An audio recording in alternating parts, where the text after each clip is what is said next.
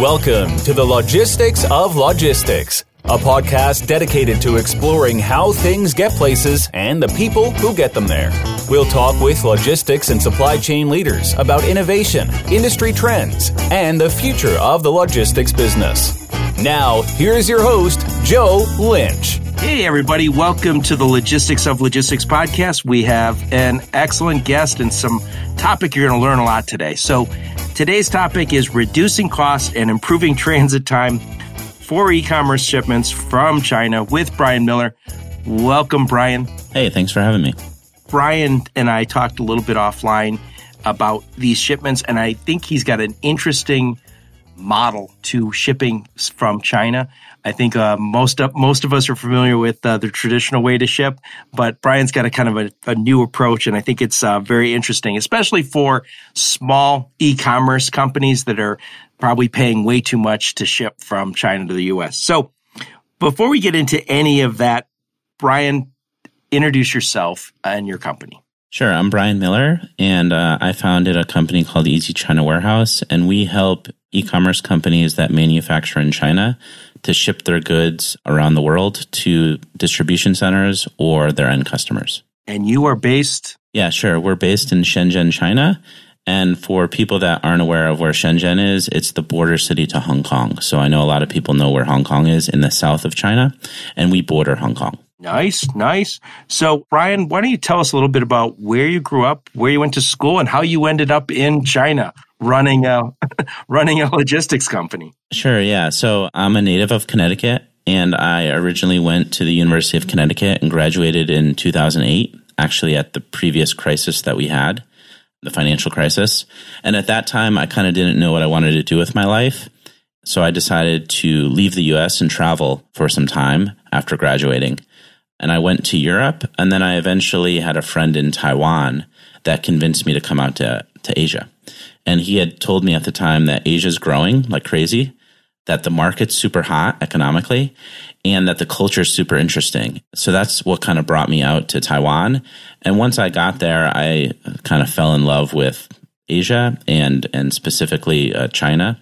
And I knew that there was big opportunity in China at the time, mainland China. And so I decided to start studying Mandarin when I got there. Very nice. Very nice. So I take it, so you started learning Mandarin and then you decided you were going to stay. Did you get a job? What was your first job over there? Yeah, so I studied in Taiwan and then I went to Beijing to, to continue studies. And then in Beijing, I found a company, one of the largest Chinese state owned manufacturers, and we manufactured industrial components and I helped them manage their North American export market. So I worked for them for five years in the heart of China, if anyone knows Hunan province, doing manufacturing and exporting industrial components to the US. And that's kind of how I started working in China. And from there, I uh, got interested in e commerce and started a company that sold Bluetooth speakers. And from that experience of selling Bluetooth speakers, I kind of understood the pains of taking product from China and shipping it for e commerce companies. And I started helping my friends to do this. And that kind of evolved into the company that we built today. Very nice. Very nice. You know, that's not an uncommon story on my podcast when it comes to e commerce. A lot of the people I've talked to started off as a uh, e-commerce company and they struggled with the logistics of it and they ended up in the logistics business because they saw that opportunity. Yep. So I talked about this with Brian offline while we were prepping. I spent a lot of time in the 90s in China. I worked at Beijing Jeep and uh, we had such a great time, but the logistics was always a struggle. That was a very big shipper. We were doing automotive stuff, but we struggled mightily to get stuff from China to the US and from the US to China. We'd have meetings half the time when we would get together, either in the US or China, it was about logistics hassles. I mean, it was really, really not easy. So, anyway, let's get into the problem here, the, some of the challenges. So, today's topic is reducing cost and improving transit time for e commerce shipments with Brian Miller. Brian, let's talk a little bit about some of the challenges that e commerce shippers face, like you when you were selling. What were some of the challenges that you observed before you started your company? Yeah, sure. So I think a lot of e commerce sellers are generally smaller than retail. and there's a larger amount of fragmented sellers on the market. And so a lot of these sellers need to ship less than container loads, so LCL shipments. And that's kind of the first problem, which is LCL is relatively expensive compared to a full container. Please describe what that is. Basically, when you ship LCL, you're shipping your products with other people's products that are going to the same port. So you would take your products and bring it to the port in China, and your freight forwarder would help you to combine your freight with other companies into one container where they would ship it to the final or the, the end destination port in the US. So the problem with LCL is you're paying a little more or a lot more?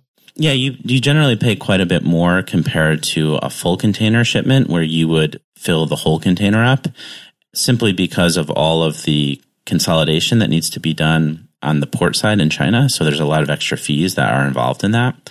And also the deconsolidation. So when you bring it into the US, you need to open the container and separate all of those different companies' products. And then from there, you need to ship it onward to wherever they're going. So there's quite a bit of expense that's uh, incurred on either side of, of, of each country. So beyond LCL, what's another challenge you faced for when you were shipping your e-commerce I would say speed for sure. So when you do ship a full container, you get to take the full container and bring it right to the port and load it right onto the ship uh, very quickly. But in LCL, you usually need to wait for your forwarder to actually put your product with other people. And this could take over a week on the China side. And also it could take, you know, a few days to a week on the US side as they deconsolidate the container and move your goods on to the next destination. So the, the second thing is, is, is time. So you're really punished as a small shipper. If you don't have enough for a full container, you're going to pay more and it's going to lag. And, and if you're sending to parts to or, or product to fulfillment centers or Amazon fulfillment, fulfillment by Amazon, they don't want ever to have a shortage, right? They punish you for that. Yeah, exactly. So if you do run out of inventory for people that do sell online, you start to lose your ranking on the sales pages. And that's a negative kind of a thing for your sales page on Amazon. So if you do lose time in the shipping process, you could run out of inventory on Amazon and they will delist your product and your ranking for that product will go down. So it is negative and it's better that you can keep your the flow and the speed of your shipments from China to Amazon as fast as possible probably six months ago, I had Ephraim Ausch on, and he talked a lot about that Amazon ranking. I think it's your your sales ranking, yep. and he said they really are rewarding the best sellers, and those sellers are the ones who have the goods ready. He says if you try and store stuff at their fulfillment centers, they're going to punish you. If you're not selling enough, they're going to punish you, and if you are run out of inventory, they're going to punish you. So these logistics matters be go from being a logistics issue to being a revenue issue really quickly. Yeah, absolutely. Yeah, like if if you don't have enough product in the warehouse or if you have too much, they'll give you a bad inventory ranking and it will affect your account negatively. So it's really you have to kind of keep a really as you said, a really good balance and you have to have really good stable shipping times to the US in order to keep that account in good standing with Amazon. God, it used to look like just so easy. I'll just go with Amazon and they'll get me millions of hits and I'll sell my stuff. But now it gets harder and harder. Yep. so, what are some other challenges that e commerce companies face, especially when they're trying to move their product from China to the US? Yeah, one other one that I like to note is that when you set up a shipment on Amazon, you mm-hmm. can't actually control which warehouse you ship it to. Amazon tells you. And so once you bring the product to the US, it could be complicated to forward that product onto Amazon. And they might split your shipment to many warehouses. So you can have, let's just say, for example, a thousand units. And they could say, okay, 500 units will go to warehouse A on the West Coast and 300 will go to the, you know, central location in Chicago. And then 200 will go to the East Coast. And you don't have any control of the amount, so the quantity to each warehouse and the warehouse. And so that becomes a logistical challenge once you get your product to the US. Yeah. So, you know, one other challenge, and I'll bring this up, is traditional logistics and transportation companies. That's where most of us work. We're used to dealing with, as you said, retail. We're used to dealing with automotive. We're used to dealing with companies that have enormous volumes. LCL is not a huge consideration for an automotive company or retail company. E-commerce fulfillment companies, e-commerce guys, they need to work with somebody who specializes in what they do. And I think that's one of the challenges they face. If you work with a traditional freight forwarder, they might not be the right fit. Some of them are becoming a lot more familiar with, with Amazon and how it works, but some don't. So if you don't understand how Amazon coordinates shipments and how you're supposed to ship it to Amazon warehouses, that forwarder might have a, a more difficult time assisting the, their customers, basically. Yep. As we have this rise in the direct to consumer or DTC, there's a whole bunch of brands. These DTC brands are exploding. So I think the rest of the logistics community that hasn't caught up is going to. But what's happening in logistics and transportation space, I think we can already see it. There's going to be a split. You're going to see companies that say we specialize in automotive, we specialize in food. Somebody might specialize in home delivery. You can't be everything to everybody in this space. And that's so it, it sounds as if your experience was there was nobody taking care of small fulfillment companies shipping from China. Yeah, I don't want to say no one because there's always Nobody. someone. I'm sure somebody is. Yeah. Yeah, They're getting always- their product there somehow. yeah, there's always someone in the market, but we we saw an opportunity to help serve smaller, more fragmented e-commerce shipments. And we did see some people doing it, but we thought, and myself as an e-commerce seller, that we could support e-commerce companies in a better way just because we understand the sellers very well and their requirements. And that's what we've kind of built our company on. So we're, as you said, like we would never take a shipment for a big machine. Like that's just not our competency. We would only focus on those shipments to Amazon or to the end customer from China for an e-commerce company. So I have a, a good friend, my friend Jonathan Kish told me, yeah, you should interview Brian because he'd be a great interview on your podcast because he does have a, a new approach, a non-traditional approach for e-commerce shipments coming from China. So let's talk a little bit about a solution here. So we talked about the problems and again, LCL is a little more expensive, takes a little more time. We talked about kind of the hassle of deconsolidation it's so you got more transit time, you got more cost, more hassle, things we don't like. And as you said, there's some companies specializing in e-commerce, but the logistics and transportation and freight forwarding business, for the most part, doesn't focus on the smaller sellers. So let's talk a little bit about a solution and maybe your non-traditional approach to e-commerce shipments from China. Yeah, sure. So what we do and what some, you know, it's not just us, there are some other companies doing it is we take a, a, group of sellers, so, you know, five to 20 different sellers, and we consolidate them into one container before it reaches the port in China. And before we do that as well, we label them in China with either UPS or FedEx labels that will be used for the final uh, leg of the delivery in the US before it gets into the container in China. And so before we get to the port, we've already consolidated a group of sellers and we've already prepared the shipment in the US in China before we load the container. And we load the container and then we bring it to the port. And since it's a full container, it gets put right on the boat very quickly. So we, within a few days, we get right on the boat. And then when we bring it to the US, we bring it to, you can call it a deconsolidation warehouse, and they literally just take the boxes in the container and pass it on to UPS or FedEx. So there's really kind of no touch in the US, limited amount of, you know, chance for error if there was, you know, anyone labeling anything incorrectly there. And the speed is much quicker, as you can imagine. Yep. So you mentioned that you will label it with UPS or FedEx in China. Do you do USPS too? Uh, we do USPS for small packet shipments. So if we ship, we can ship from China to the end customer directly from China. And if we do that, so anything a few pounds, uh, we will do that with USPS labels in China as well.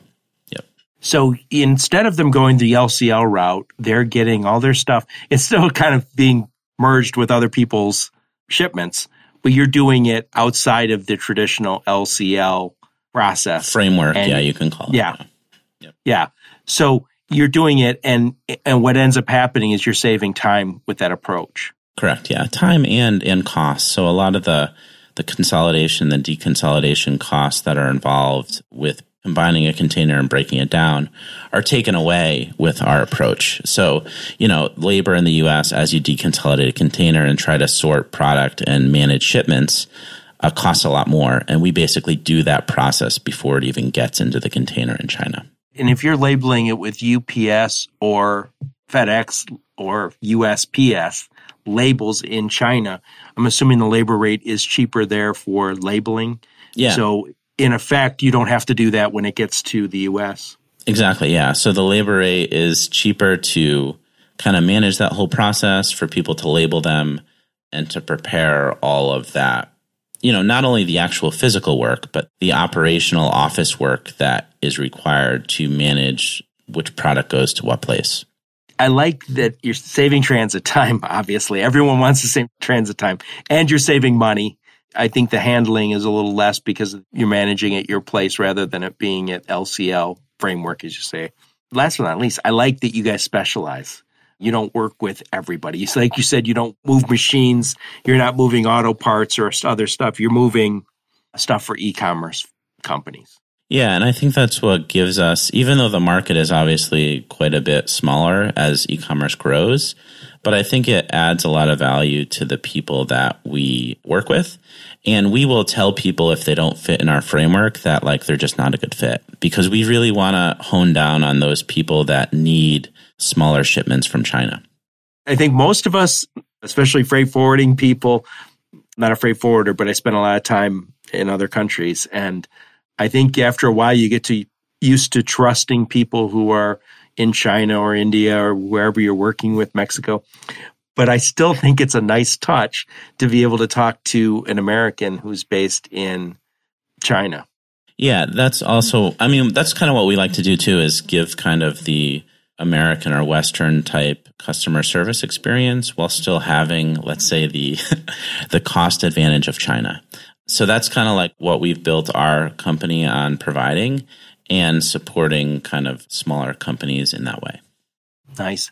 I remember when I was working in China, I would have all my cohorts who lived in China, the Americans. That's usually who I spoke to day to day, the American expats. And I always remember their problem then was the internet wasn't fully developed. So they would be calling during football season go, Hey, what's going on? I was like, are you calling me on a Sunday night for football scores? No, no, no, not at all. but if you have them, so yeah, but anyway, it is nice to have an American in China who can kind of understands your business because you're in that business. You're still an e-commerce company yourself, but understanding what that market needs. In addition, as many other warehouses and logistic companies like us do, we do help with helping people prepare their Amazon cartons. So there are some standards that Amazon requires for receiving, whether it be labeling or how the products are uh, labeled internally in the box. So we can also assist with some of those needs because those needs are very specific even to Amazon in different countries. So the Amazon fulfillment warehouse requirements in the US are different from the ones in Europe.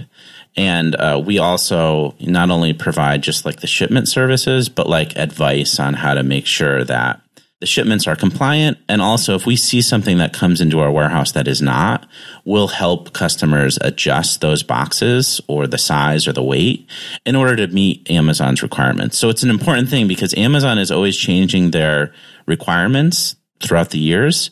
And it's important that people that do sell on e-commerce stay up with those, you know, compliance issues. So let me ask you this, Brian. Do you also support companies that sell through their own branded website? We do, yeah. So for some people, they find it difficult to ship globally, whether it be directly from the US. And a lot of people choose us actually as their global shipment center from China to the rest of the world. So some people will send their freight by container to the US to be fulfilled locally. And that might be 90% of their orders. And then they might have 10% from the rest of the world. So that could be a fragment of Europe and Canada and Australia, New Zealand, etc. And we do direct from China fulfillment, so fulfillment of, you know, small packages to the end customer directly from China. So we'll facilitate a lot of companies rest of world shipments directly from China, and it's a very cost effective solution for them. Very nice, very nice. So I do really like this because I do like I, I, always like it when I see companies specializing in a niche.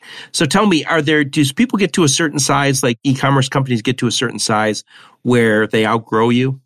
I mean, what size would that yeah, be? Yeah, it could be. I mean, we're very competitive in the LCL market, we would be less competitive in full containers. So I would say the majority of customers that we work with are probably from a half a million to $10 million in revenue a year.